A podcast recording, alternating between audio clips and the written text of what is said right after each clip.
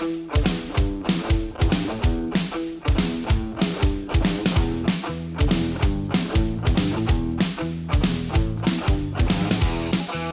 everyone, this is Jing Jing.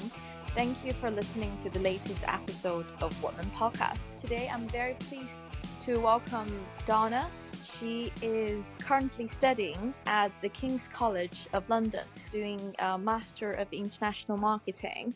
For those who don't know, that the UK government advised well actually ask people well only doing one type of exercise per day only go out if you need to get life essentials and medicine. All the restaurants and bars and shops are closed except for supermarkets and necessary shops uh, for people's uh, daily life while we're also under lockdown in the UK at the moment, like majority of the of the countries in the world, she's among one of the few students decided to stay in the UK and not go back to China, like some of her classmates. So I'm very excited to welcome her to join the podcast today and then to share her thoughts with us under lockdown. Welcome, Donna. Hi, Jing Jing. Thanks for having me here. Donna, do you do you mind um, share a little bit about what's your day to day like after the lockdown? It has been five weeks since I stayed in my room. Uh, to be honest, I did not feel much panic here, although I have never stayed in such a small room for so long time. Uh, currently, I'm living in my university accommodation in Stratford, northeast London. Uh, we have a very small garden in the court, and my room is on 12th floor, and I have a big window facing east. Recently, the weather here is so nice. It is a bit, a little bit weird because London uh, always uh, rains a lot, but currently the weather every day is very nice. So I sit in my chair wearing my sunglasses and sunscreen to enjoy the sunshine and the beautiful landscape. That's amazing. I know that some of the students have decided to go back to, to their home country. We were chatting and I, I learned from from you that some of your classmates have also done that. Um, can you let me know why you decided to stay in the UK? Yeah, of course. I decided to stay here because my accommodation contract ends in late September. Just kidding. Uh, it has been extremely difficult to buy flights back home and many flights had been cancelled in the past few weeks. I have several friends who bought three to four tickets from different airline.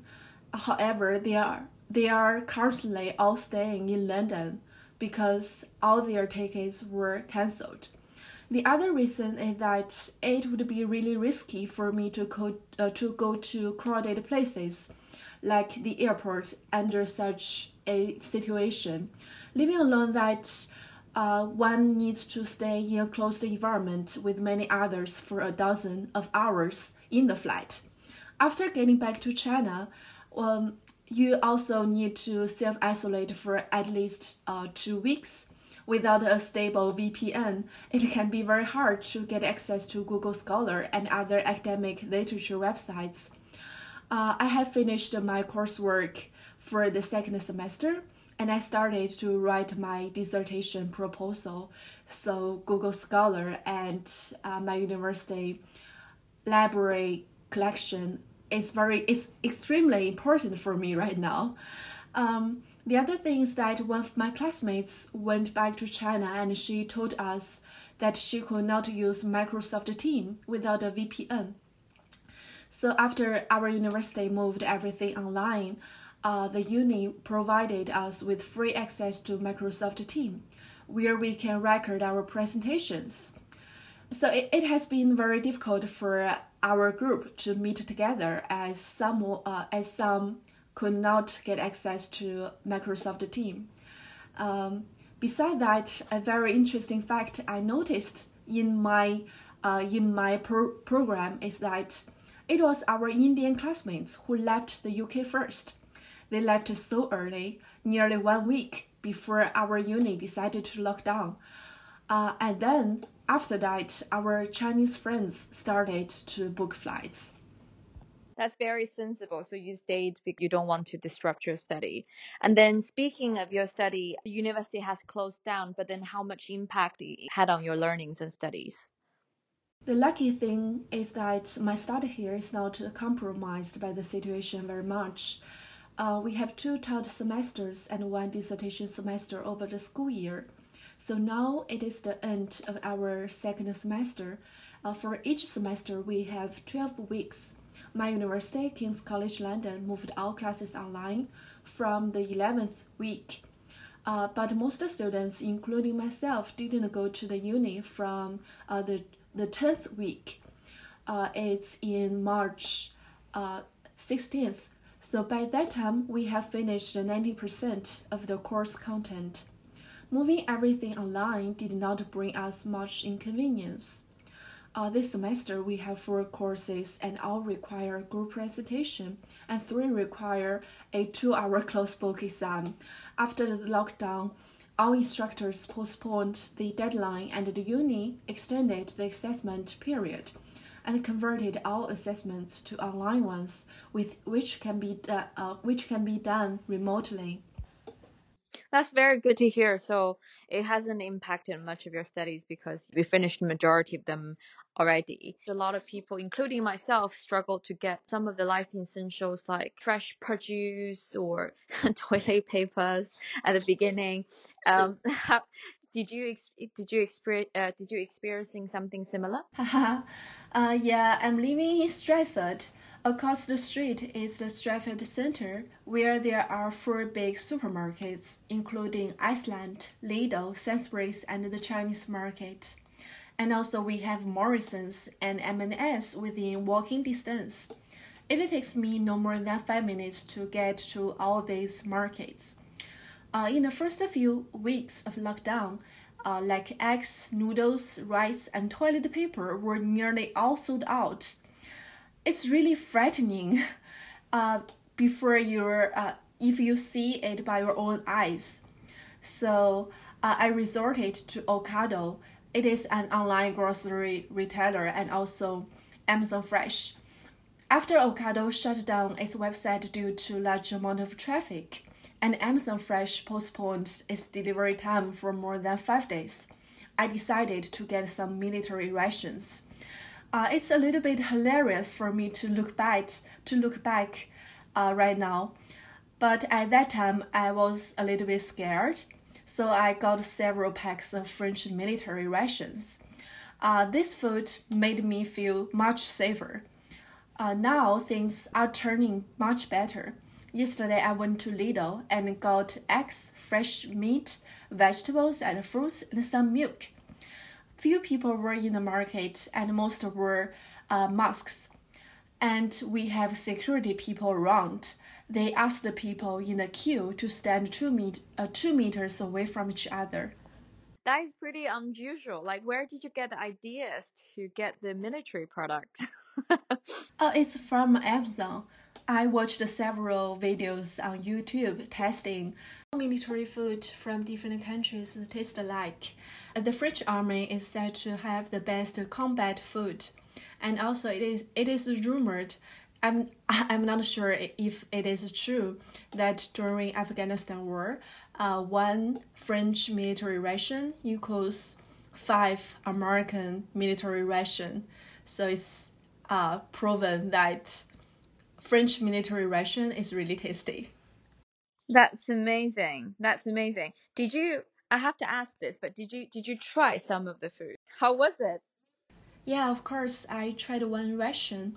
So, one ration is designed to provide a soldier with one day's energy. It took me two days to, uh, to finish one ration. Uh, there were coffee, cereal, pie, chocolate, tuna, and biscuits, and rice, and many others. Uh, my favorite is the chocolate and also cereal. There, there are uh, there were chocolate in the cereal, and they also have a pack of chocolate, black chocolate. Also, it is very interesting because in each ration there is a pack of napkin and a box of matches. Uh, so when I bought the military ration, all the toilet paper in the markets were sold out, so it is really good for me to have more store, uh, more stock of napkins. And I got a scent candle before lockdown, but I didn't get the match. So I really appreciate the ration. It provides me with all necessities for daily life.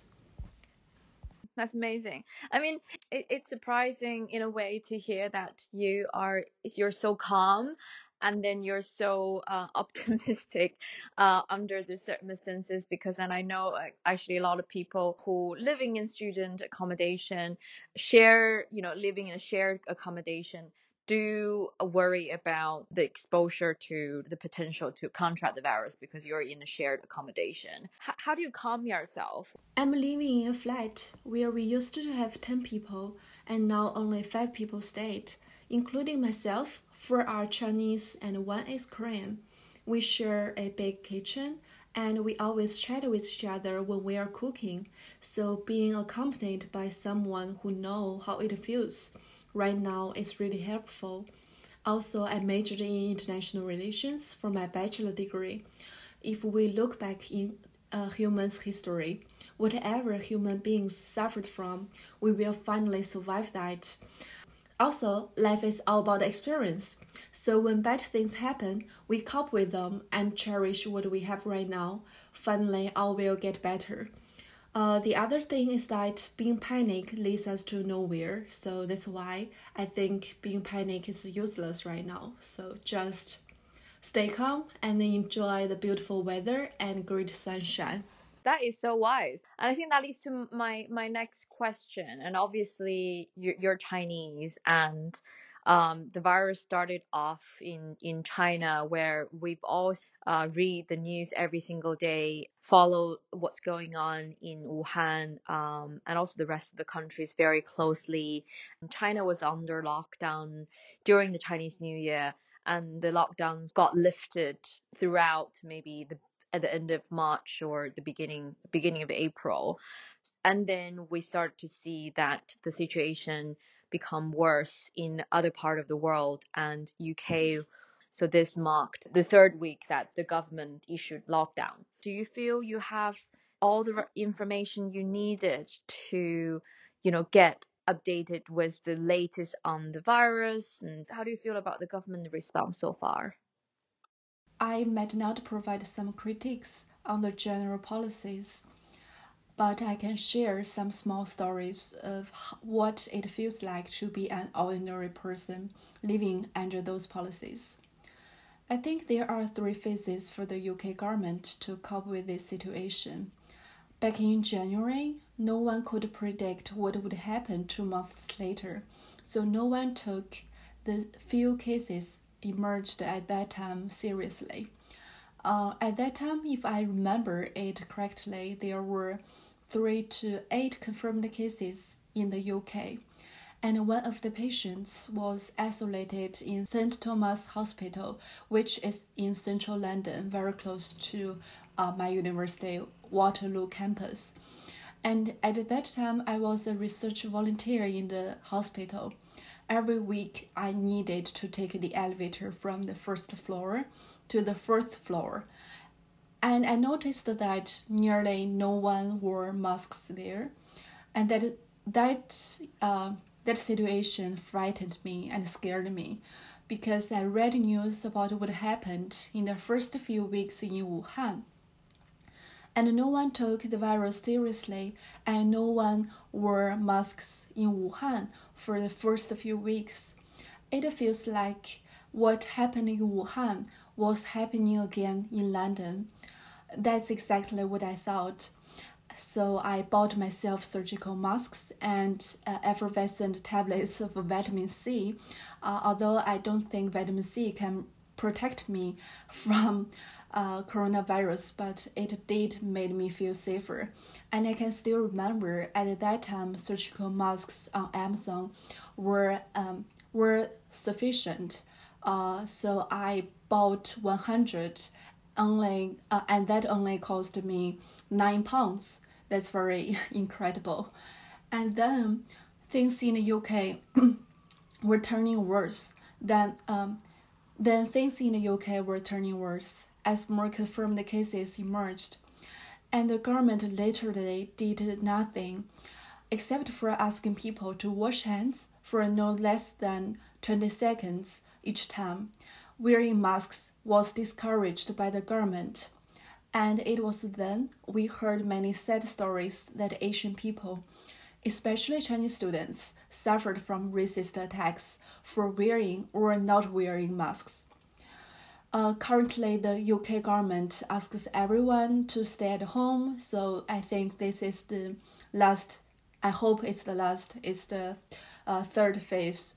I received several alerts on my phone from the government. They uh, they send us messages like stay at home, protect the NHS, and save lives. Uh, today, I just checked on internet the confirmed cases in the UK is only two thirds of that in Germany, but we have more than three times the death number here than what is happening in uh, in Germany.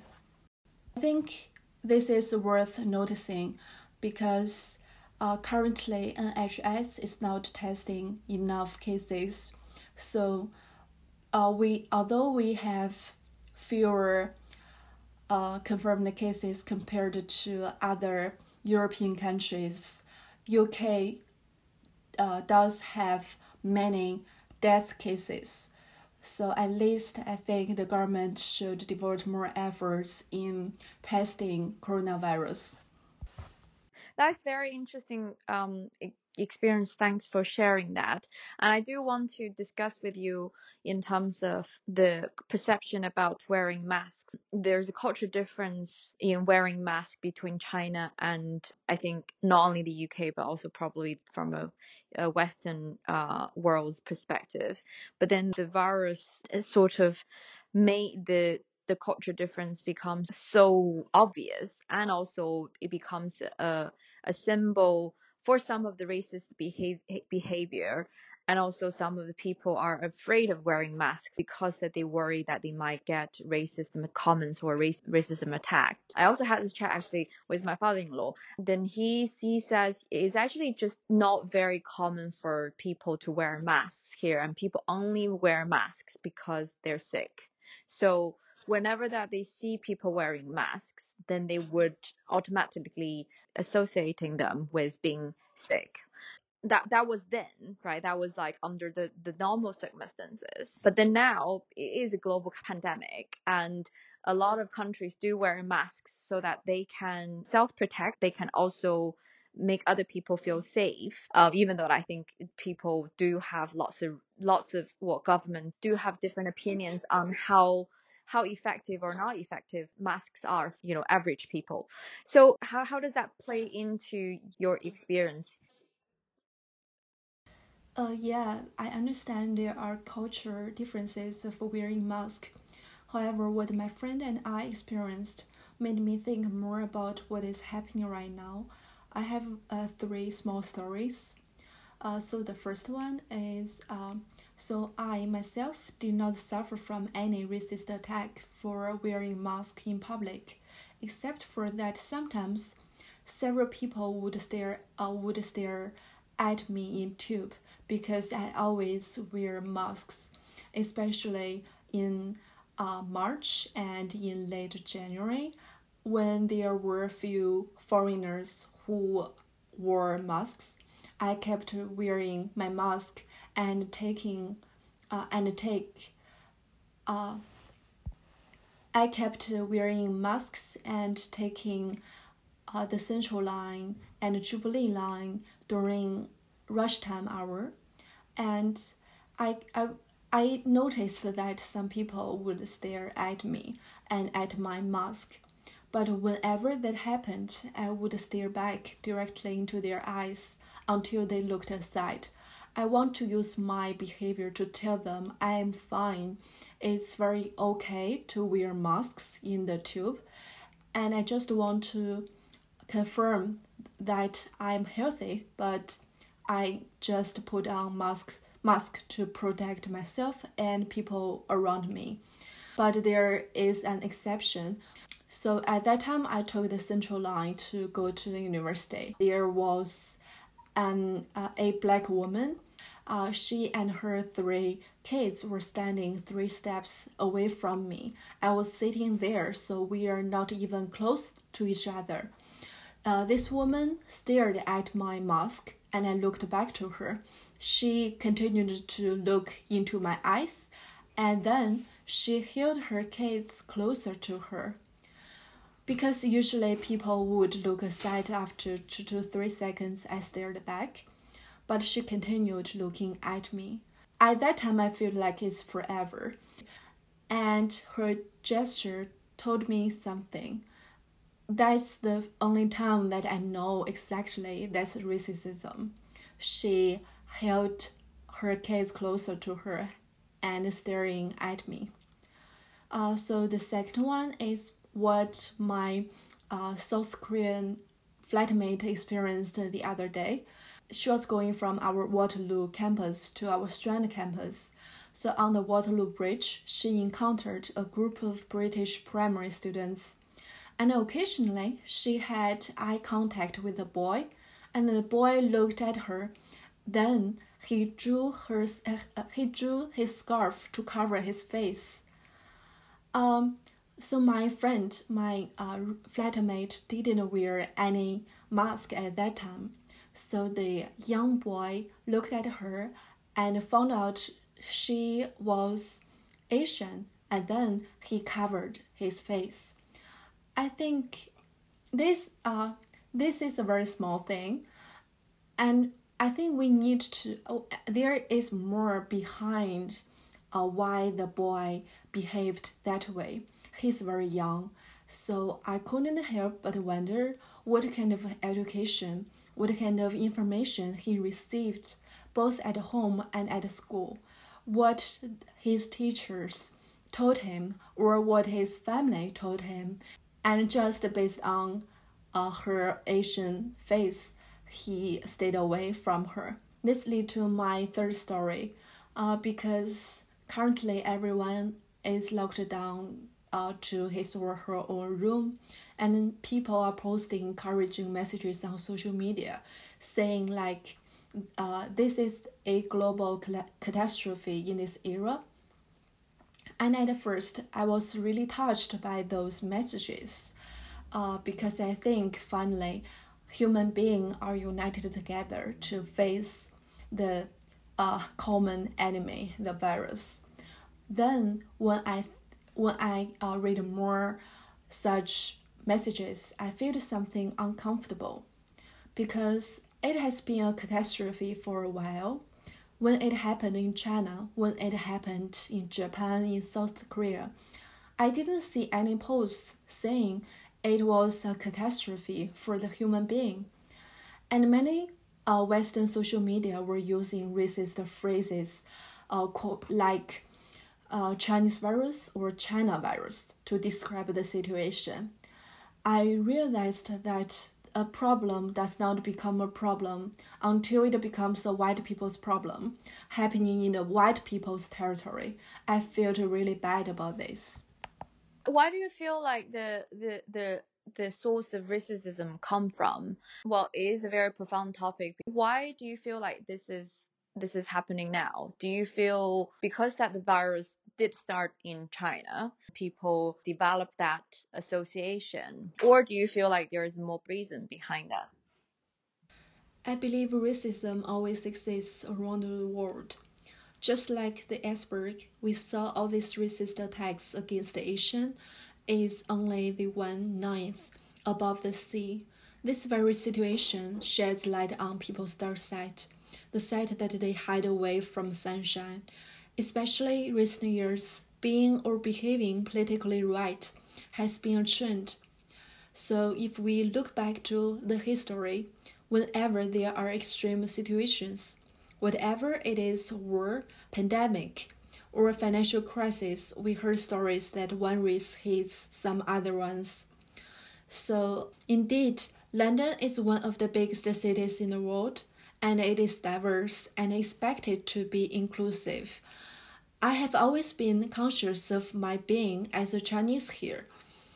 And now everything happened around me keeps reminding me of my ethnicity, uh, like being stared in the tube. So I guess what I'm trying to say here is that I want to let people know that this virus affects some people in a way that is invisible and can be hard to understand for others.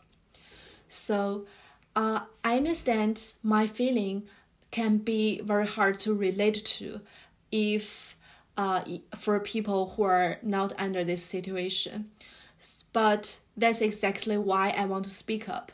At least some people who are listening to this podcast might realize that what we are feeling right now.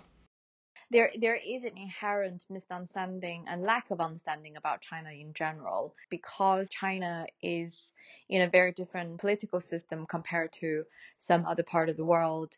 That also was a barrier for people to uh, understand China and also the Chinese people, and sometimes they weren't able to differentiate Chinese people and Chinese government because of the geopolitical reasons and also with this virus this the whole perception about china has gone downhill as chinese working and, and living in a different country is really is really sad to see that this is direction that the you know the world is taking um, do you feel there's anything that from a Chinese perspective that we could do better and then to help people to understand us better? You know, dealing from uh, SARS, you're probably too too young to remember SARS, but I do remember there was lots of cover up at the beginning of SARS, and to some extent, the government lost its credibility to its people, um, and also that raised a lot of question marks in, in the Western world when they heard the Chinese government um, you know, sharing about information and how credible those information are. So how do you feel we could do better in communicating our side of the story? I think to improve this situation, individuals, society, and the government all have their part to be done. I believe that economic power leads to global presence because I majored in international relations for my bachelor degree, I got the chance to participate in a government held academic conference. It is called uh, the 21st Century Council. And at that time, I was a junior in college. Uh, I was a volunteer. Uh, in this uh, in this meeting, President Xi welcomed all these participants. All participants are senior ministers from the UK, France, Australia, and many other countries. And that was the first time that I saw how the government expressed itself I, by myself. Uh, so I think Chinese government has been holding, uh, help, has been holding all these academic forums and international conferences to make China better understood by the world. And uh, during this uh, pandemic, uh, I saw many. Uh, I, I read many stories from the media that many Chinese were living and working abroad, organized during, uh, through alumni associations and other groups to donate masks and medical equipment to China. And now, as China is getting much better, these groups are helping people who are staying in countries that are hardly hit by the pandemic for example, in the UK, because my schoolmate received many masks from his alumni association. That's very sweet. And as he uh, still has enough masks, he shared some with our foreign students who are also living in the dorm via Snapchat group because I saw he sent this message like he had uh, he has enough masks and he can uh, spare some with others other foreign students are very touched by his kind uh, behavior. And I think for ourselves, those actions can uh, can speak out for ourselves. Some of my American friends once told me that I was not like a typical Chinese. Uh, whenever they said that, I didn't take that for a compliment, and I think they are a little bit arrogant. Uh, of course, they are really good people, and I love them.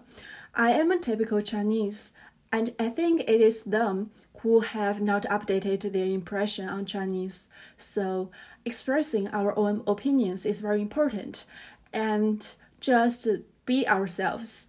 Um, I think that's enough. We are changing. Yeah, I very much agree with you. And I think we have to meet somewhere, right? It's, it's either that we make an extra effort or the other side is making extra effort. Human connections or communications is not going to be improved unless both parties are willing to participate and engage in, in a constructive conversations. Coming back to the coronavirus topic, wh- where do you see yourself in a four weeks time? Oh, uh, in the next four weeks, I hope we can be released from our own room to enjoy uh, the great sunshine and some fresh air. And I'm very living. I'm living very close to the Olympic Park. Uh, the other day, I sneaked out of my room and I went to the park. It is very nice, and I really want to have some friends to come with me, and so we can have a picnic in the uh, beautiful weather. Also, I'm a big fan of musicals. Uh, to be honest, I missed my uh, my show of the City of Angels in April, and I feel re- I felt really sad. Although um, the company returned me, uh, they returned refunded me, via coupons, but still, I really want to see the show. So after uh, after the lockdown, I think I would definitely go to the theater again and also go to uh, the national galleries and all these galleries, yeah, to enjoy uh, the air of freedom. and I think in next few days I can uh, receive the health pack sent by the embassy. Tell me a, little bit more about the health pack. What's in it? Uh, yes, it is sent by the Chinese embassy in the UK. Uh, so some friends have got them yesterday, and there are like 20 surgical masks, two N95 ones, and some Chinese herb medicines uh, in this health pack. And uh, the Chinese embassy in the UK prepared 200,000 health packs for students living currently living in the UK. And according to the data released by the government, uh, by Chinese government, uh, we now have like 100,000 students still staying in the UK. So there are enough uh, health packs for us, and even there are surplus. Donna, it's, it's been great chatting with you and also hear you share your experience under lockdown in the UK. And I'm sure that we will, you know, we'll come out stronger in the other end. We will all go through this. I really want to thank Jingjing for having me here. I haven't been talking to someone for three days because of this lockdown. Uh, it's very nice to talk to you. Thank you, Jingjing. Thank you so much, Donna. Thanks for your time. Thank you for listening to Woman. If you have any feedback, write to us at Woman Podcast, W O M E N podcast at outlook.com.